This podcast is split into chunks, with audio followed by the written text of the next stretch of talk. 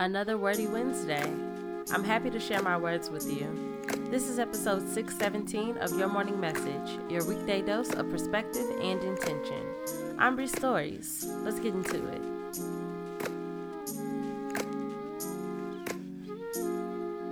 Message number one You don't have to agree with everything your mind says.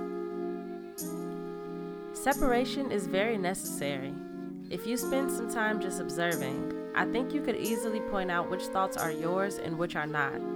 They're not all yours, and you don't have to claim them all. You don't have to be guided by them. You can be in control. Message number two Expect an exception for every rule. As much as generalizing might be comfortable because it makes things more predictable, Know that there is never a such thing that applies in every single situation, something that applies to every person in the group. Know this and let it make you open. It's a good thing. Message number three Trust time to soothe your wounds.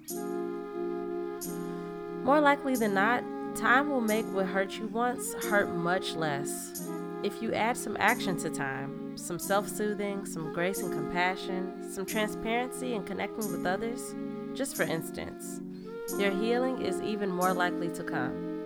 Give it time, it always passes and makes things better.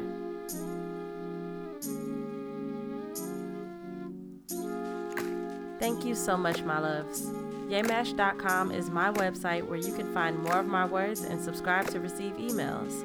I'd love it if you did that. That's Y E M A S H dot com. Peace until tomorrow.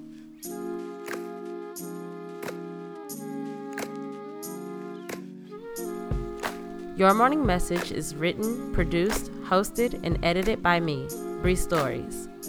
Follow me on Instagram at Bree.stories and on Twitter at Bree underscore stories. Music by Kenneth Leffridge. Follow him on Instagram at Kenzinho91. That's K E N Z I N H O 9 1. Thank you.